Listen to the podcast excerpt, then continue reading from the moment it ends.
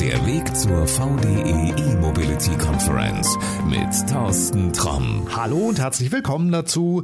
In dieser Folge gucken wir natürlich nochmal zurück auf die erste VDE E-Mobility Conference und zwar das Ganze aus Sicht eines Autoherstellers. Welcher das ist, lass dich überraschen. Einer der ganz großen Player in Deutschland. Fängt mit A an, hört mit Udi auf. Dietmar Scherer ist hier. Du kennst dich mit dem Thema richtig gut aus, weil du was bei Audi machst? Ich bin für die Strategie und Innovation innerhalb der technischen Entwicklung verantwortlich bei Audi. Das sind wenige Worte für eine ganz große Aufgabe. Also ich habe eben deinen Vortrag hier bei der VDE E-Mobility Conference gesehen. Das ist noch ein langer Weg, der da zu machen ist, oder? Gut, ich sage mal, ein langer Weg beginnt immer mit den ersten Schritten. Ich glaube, wir sind ganz konsequent aufgestellt in der Strategie Richtung rein elektrisches Fahren. Das ist unsere konsequente Ausrichtung. Wir haben auch die ersten Fahrzeuge am Markt, erfolgreich am Markt auch für Kunde. Und klar, der Weg dahin, komplett äh, auch Audi äh, zu transformieren, ist natürlich ein längerer. Und die Potenziale zu nutzen, die vom elektrischen Fahren ausgehen, ist auch noch einer. Aber wie gesagt, wir sind nicht nur am Anfang, sondern wir sind schon mittendrin. Viele Menschen sagen immer, ja guck mal hier, dieser Tesla, der baut jetzt die ganzen Autos sowieso nur elektrisch und das funktioniert bei dem alles und jetzt kommen noch irgendwie Chinesen. Was machen unsere deutschen Hersteller? Naja, für einen kannst du zumindest was sagen. Warum dauert das bei Audi gefühlt für die Menschen so lange? Ist immer die Frage, ob es gefühlt für die Menschen so lange dauert. Ich meine, wir haben ja mit dem e-tron schon vor einigen Jahren auch im Premium-Segment, sage ich mal, gerade bei den Deutschen mit das erste Fahrzeug auf den Markt gebracht, also waren ganz vorne. Klar in der Skalierung, jetzt haben wir den Q4 an Bord, ich glaube in dem e-tron GT, also vom A Plus bis hoch zum D-Segment wirklich höchst emotionale Fahrzeuge.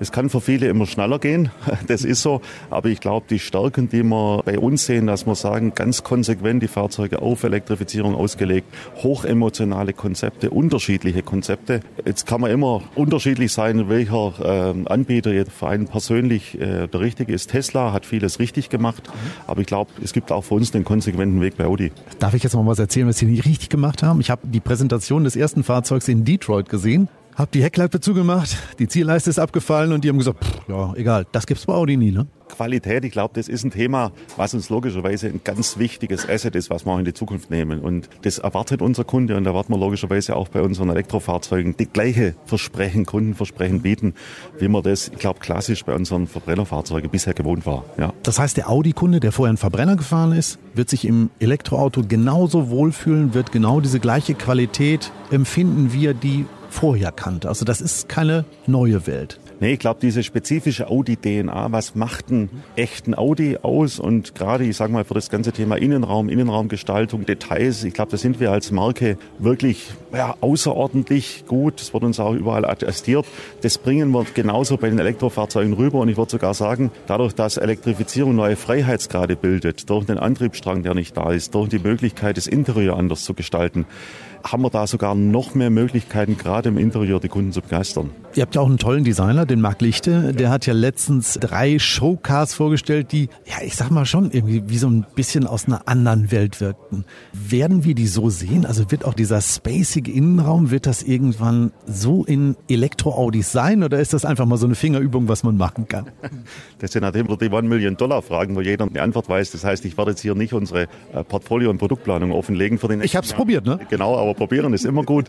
Aber definitiv ist jede, sage mal, dieser, du nanntest, glaube Fingerübungen, ist es am Ende des Tages schon wirklich intensive Arbeit, erstmal sich mit der Vision zu beschäftigen. Da sind natürlich auch konkrete Konzepte dahinter. Und wichtig ist, das sind Visionen, das sind keine Utopien und es sind Richtungen, in denen wir uns entwickeln und wo wir natürlich möglichst viel davon auch umsetzen wollen. Also ich warte jetzt einfach mal ein paar Jahre und dann vielleicht sehen wir das ja.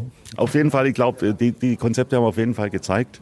Und du hast angesprochen, dass das wirklich weit springt, was wir da zeigen, dass auch wirklich die Zukunft, die elektrische Zukunft mindestens so begeisternd ist. Und ich sage mal, es fängt von dem Außendesign an. Und ich habe es ja hier auch gesagt, es geht weiter wirklich auch bei der Innenraumgestaltung. Ich glaube, beides sieht man Potenziale und Gestaltungsmöglichkeiten. Die machen einfach auch die Mobilität von morgen, wenn man jetzt direkt ins Auto geht, wirklich faszinierend. Und das treibt uns auch bei Audi. Dietmar, letzte Frage hier auf der VDE Mobility Conference. Ich habe es an den ganzen Vorträgen gemerkt, die Menschen sind alle begeistert, auch im Publikum. Wie begeistert bist du? Was ist deine Begeisterung von der Conference? Also ich finde es erstmal gut, dass wieder so ein Funke überspringt, nachdem man sich jetzt nach all dieser Corona-Pause persönlich treffen kann, der persönliche Austausch, die Vernetzung. Ich glaube, das bringt allein so eine Dynamik in den Raum B. Ich glaube, hier sieht man bei der Konferenz, wie gut auch das Umfeld hier auch in Deutschland aufgestellt ist. Sag mal in der Breite. Wir sehen ja hier von Ladeinfrastrukturanbietern, die Netzanbieter. Wir haben Spezialisten, sag mal, die tief in den elektronischen Bauteilen drin sind, bis zu hin. Wir sind dabei als OEM.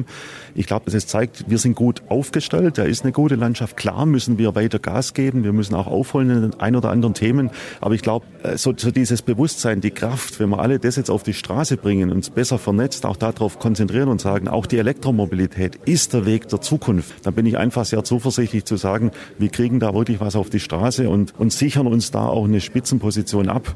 Als gerade auch für die OEMs, dass wir auch in Zukunft ganz vorne sind, da wo wir auch alle miteinander hingehören. Du hast eben gerade Zukunft gesagt. Zukunft zweite VDE E-Mobility Conference. Bist dabei? Also ich denke, ich werde dabei sein nach den Erfahrungen, ja. Ich auch, cool, dann sehen wir uns. Danke. Gerne, ciao. So, und das war's auch für heute. Unser kleiner Rückblick auf die erste VDE E-Mobility Conference zusammen mit Audi. Und äh, ich packe dir natürlich alle Links, die du brauchst, in die Show Notes. Musst du einfach nur draufklicken und dann bist du voll informiert.